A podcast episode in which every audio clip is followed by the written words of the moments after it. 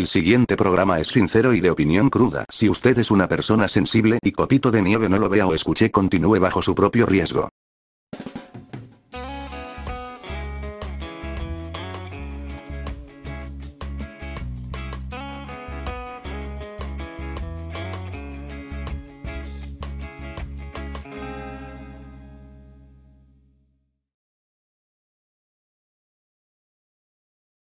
Buenas a todos, les habla Drac y bienvenidos a Radio Drac. Esta semana me voy a centrar en un solo tema que quiero abordar porque es un tema para mí que es bastante personal y ya muchas, muchas no, ya varias personas me han dicho que me centrar en un solo tema para hacerlo bien. Ya más adelante haré varios temas diferentes. El tema de hoy es sobre una serie llamada BoJack Horseman. Es una serie de Netflix que fue presentada en el 2014 a Rafael Botwer, perdón, a Rafael Botwadber. Es una serie de animación sobre Bojack Horseman, el cual es un caballo antropomórfico. Cuando digo antropomórfico quiere decir que es humano, animal, animal humano. Tiene muchos aspectos animales y todos los personajes son así. Bueno, no todos porque hay humanos conviviendo con animales y hay animales conviviendo con humanos y están animales normales y así. Bueno, la serie gira alrededor de un pequeño círculo de personajes, pero el más importante allí por no es por quitarle la importancia a los demás porque ya vamos a hablar sobre los demás, pero uno de los más importantes allí es Bojack Horseman, el cual es un actor famoso de telecomedia, un él tenía su, su, telecomedia este, que se llamaba Retosando. Era una comedia de los 90. Problema, que es que él se quedó estancado en ese papel. Él no encontró más trabajos de actuación después de ese papel. El único trabajo de actuación que encontró después fue uno todo malo y no quiero hacer spoiler. Bojack Horseman es una serie de animación. Y muchos dirán, no, es animación, la animación es para niños. No, hay muchas series de, animación, muchas series animadas que tocan temas realmente fuertes, tocan temas que no cualquier serie puede tocar. Y no solamente Bojack Horseman toca temas de la depresión y problemas familiares, problemas de drogas, problemas de estancamiento social y otras cosas, sino también la serie esta de Ricky Morty, pero me gustaría dejar esa serie para otro episodio. Haciendo énfasis en el personaje principal, Bojack, él es una persona con bastante potencial, pero él no lo ve, él no ve su, potencial y eso es algo que nos pasa a todos, algo que nos ocurre a todos, vamos a llamarlo así, todo el tiempo. Nunca podemos ver nuestro propio potencial, siempre vemos el potencial de los demás, más el, más el nuestro no lo vemos. Va por la vida arruinando la vida de sus amigos. ¿Por qué? Porque su forma de ser es cínica, su forma de ser es como la de su madre es como la de su padre y son problemas de crianza, problemas que vienen desde muy atrás y eso lo vemos hoy en día. Los problemas de una persona no se generan de un día para otro, se generan desde mucho tiempo atrás. Entonces, eso es lo que te hace decir no puedo, no puedo con esto, no puedo con aquello y la idea no es decir no puedo porque sí se puede. Tú puedes hacer todo en la vida, pero hay veces que estás estancado, hay veces que sientes que no puedes, hay veces que ni siquiera sabes si vas a poder salir de ese hoyo emocional en el que estás o no. Y una de las cosas que estaba investigando, tocando este tema de Bojack y me puse a investigar otras cosas sobre la depresión. Este, las personas con depresión no es que están todo el día, ay, me siento mal, ay, tengo, o sea, su estado de ánimo es depresivo, este, apagado. No, las personas con depresión son las más alegres que hay. Y no lo digo yo, hay ejemplos que lo muestran. El mismo, el mismo Chris Campbell, el mismo Robbie Williams, ellos eran personas muy alegres, que simplemente no encontraban felicidad en su vida, daban felicidad a los demás, pero ¿quién les da felicidad a ellos? ¿Quién los hace feliz a ellos? Y el mismo creador de Bojack Horseman quería representar esto de la depresión, desde una parte que es la desolación. Él mismo lo dice, y cito, recuerdo estar sentado en el escritorio viendo el panorama de Hollywood y me sentía como en la cima del mundo, pero también me sentía que nunca había estado tan solo y aislado. Eso me dio la idea de explorar un personaje que había tenido todos los éxitos del mundo y aún así seguía sin encontrar su propia felicidad o seguía sin encontrar su felicidad. Combiné mi melancolía con los de animales de Lisa y eso fue realmente la base del argumento. Es decir, él se basó en su propia melancolía de una persona que lo tiene todo o que cree tenerlo todo, pero aún así se siente sola. Y ahí es donde entramos en el tema este que como los actores, si lo tienen todo, como las personas que tienen tanto dinero pueden sentir depresión. Y sí, sí pueden sentir depresión, porque ¿qué pasa? De que son personas que no pueden fiarse de nada, no pueden fiarse de nadie, porque hay muchas personas que estarán con ellos solamente por su dinero, solamente por chupar fama, y ellos no saben quién es el amigo real y quién no. El tal caso Actualmente, nada más por mencionarlo, Johnny Depp, este, ya sabemos que su esposa lo maltrataba, abusaba de él verbalmente, físicamente y me, yo me vi varias entrevistas donde él explica que la única forma de tener su casa llena es estar pagándole a sus tres empleados, el reportero, el jardinero y el guardaespaldas y los tres estaban ahí porque eran empleados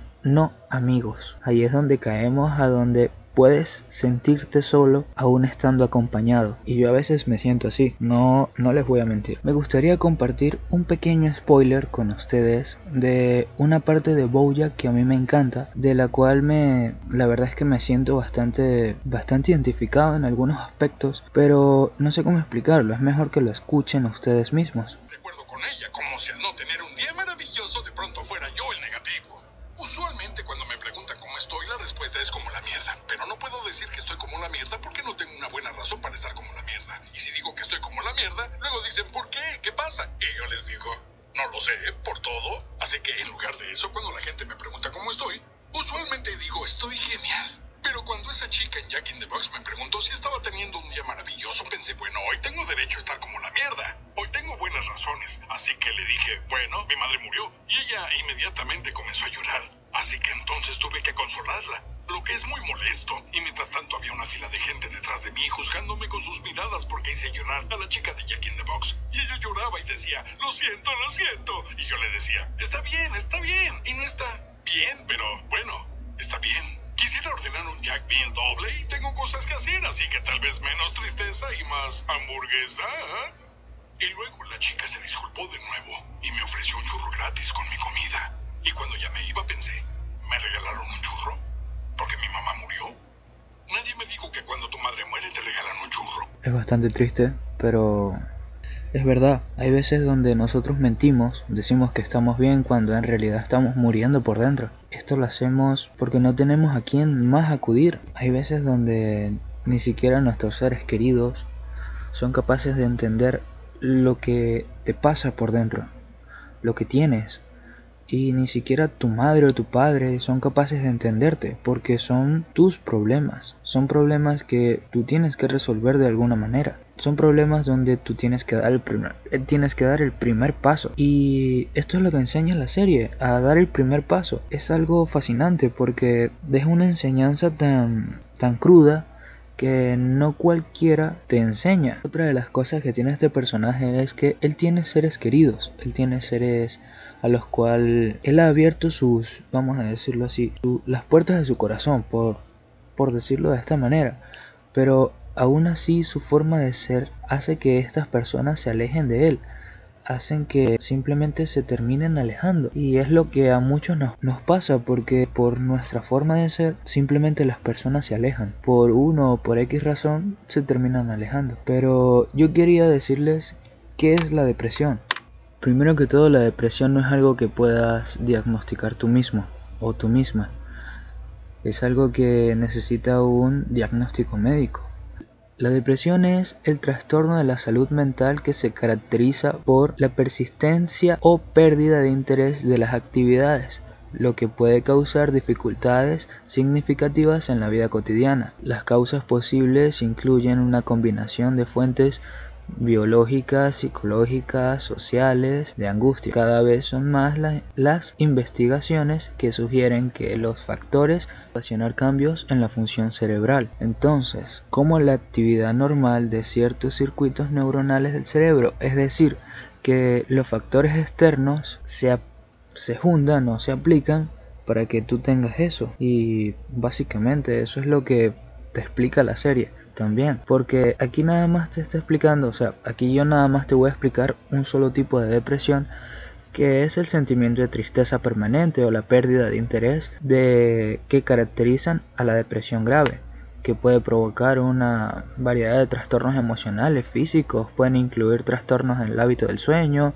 pérdida de apetito, nivel de energía baja, baja concentración, este y así. Pero hay que hay que estar alerta cuando se tiene esto. Claro, hay muchos que lo tienen y no saben y viven toda su vida con eso. Y la verdad es que no es sano vivir así. Hay terapias, medicamentos para, para eso. Hay terapias hasta que puedes hacer tú mismo para lograr eso. Una mejora en tu salud mental y salud física porque no es solamente mejorar mentalmente, es también mejorar físicamente, porque hay personas que se deprimen solamente por su estado físico y no tiene que ser así. O sea, yo no estoy diciendo que, que ser gordo está bien o ser muy flaco está bien. Sé cómo a ti te salga de los huevos ser porque las personas a tu alrededor son las que te quieren de esa manera si alguien te quiere de verdad se va a quedar contigo así tú estés gordo tengas dos brazos tengas más de dos brazos perdón tengas cuatro o cinco ojos así tú seas lo peor del mundo si alguien te quiere de verdad se va a quedar contigo y eso es algo que enseña la serie también, que a pesar de cómo es Bojack, a pesar cómo trata a los demás, cómo arruina poco a poco la vida de los demás, siempre su manager, su amiga, se queda con él, siempre lo ayuda, siempre lo aconseja y al punto de arruinar su propia vida para poder salvarla de él. Y él en momentos de mejorar su vida lo que hace es empeorarla. Cae en la depresión, cae en las drogas, cae en el alcoholismo, lo cual pasa pasa, muchas veces que las personas con depresión buscan una salida a su estado de ánimo, a su constante estado de ánimo. Muchos llegan a autoflagelarse, otros llegan a tomar estupefacientes, a consumir drogas, a otros engordan de tal manera que sí, porque sí, comer en exceso y dormir y dormir en exceso también es uno de los factores que te afecta a ti como persona. Y eso lo explica bien la, serie. Dejando un poco el tema ese de lado estaba investigando sobre Lisa Hanawalt y es la ilustradora es la que es la que el creador de, de Bojack Horseman menciona en su en su escrito para la serie. Y Lisa Hanawalt es una ilustradora y dibujante estadounidense conocida por su trabajo como diseñadora de producción. Ha producido la serie animada BoJack Horseman y creado Tucat and Bear. Por lo que veo, su, su, arte es así. Son animales antropomórficos y son... O sea, es muy apegada a su arte. Es su estilo artístico. Me parece muy original y muy bonito la verdad, muy colorido. Más que todo lo que trato con esta serie dándole una pequeña, no un pequeño resumen porque no les quiero hacer spoiler ya que siento que esta serie da mucho y deja mucho para alguien y me encantaría que la vieran porque sé lo que se siente cuando te dan el spoiler, te narran toda la serie y te lo dicen y tú quedas todo picado, más bien quieres agarrar patadas a quien te la contó y ah Bueno, entonces más o menos así me pasa a mí cuando me cuentan las series, cuando me cuentan las películas. Lo que quiero es agarrar a patadas a quien me contó la película. Una de las cosas que me dejó esta serie es que nadie da un paso por ti, nadie te dice qué es lo que tienes que hacer, nadie, nadie está para ti en ningún momento difícil, solamente tus verdaderos seres queridos. Y ellos no te van a ayudar a salir del hueco en el que estás. Tú tienes que dar el primer paso para poder salir, ya lo demás vendrá a su tiempo. Y no es fácil, porque no es fácil. Yo trato de salir un poco con este podcast, ya que no puedo hacer, no puedo colocarme en YouTube, no puedo montarme en YouTube porque no tengo el equipo necesario para eso. Me hace falta, me hace falta equipo, me hace falta un micrófono, me hace falta un buen internet para hacer streaming si quiero montarme en Twitch, pero nada es imposible. Y sé que a pesar de que hay muchas limitaciones a pesar de todo. Yo creo que lo único imposible, lo único imposible es revivir a alguien y eso hasta los momentos todavía no, no ha pasado. Y esperemos que no pase. Bueno, yo sí espero que pase porque imagínate que hay un apocalipsis zombie y todo eso, pero bueno, eso de los zombies lo dejaré para después, para otro tema, para otro podcast. Y me disculpo si no andé en la serie porque la verdad es que tiene demasiado que dar y no quiero hacer spoiler como ya dije. Pero puedo dar un resumen breve de los personajes y qué es cada personaje, qué hace cada personaje. Primero tenemos a Bojack, Bojack Horseman, que es el caballo antropomórfico del que yo les estoy hablando, el caballo depresivo con problemas de alcoholismo, que luego se vuelve drogadicto y así. Y poco a poco va saliendo de eso, pero muy difícil. Tenemos luego a señor Peanut Potter, que es una persona que no, no lo llamaría persona porque es un perro, pero el hecho de ser un perro lo vuelve una persona bastante leal, bastante porque a pesar de todo está ahí para Bojack. Y llegó el punto donde el señor Peanut Potter llegó a caer en el hueco existencial donde está Bojack. Tenemos a la princesa Caroline, que es un gato, ya cuarentona, es la, es la representante de Bojack y la verdad es un personaje bastante peculiar porque tiene sus matices, así como todos los demás, pero sobre todo ella. Ella es una mujer bastante fuerte y no se deja llevar por nadie, es, es alguien bastante, bastante fuerte. Tenemos a Diane Nguyen que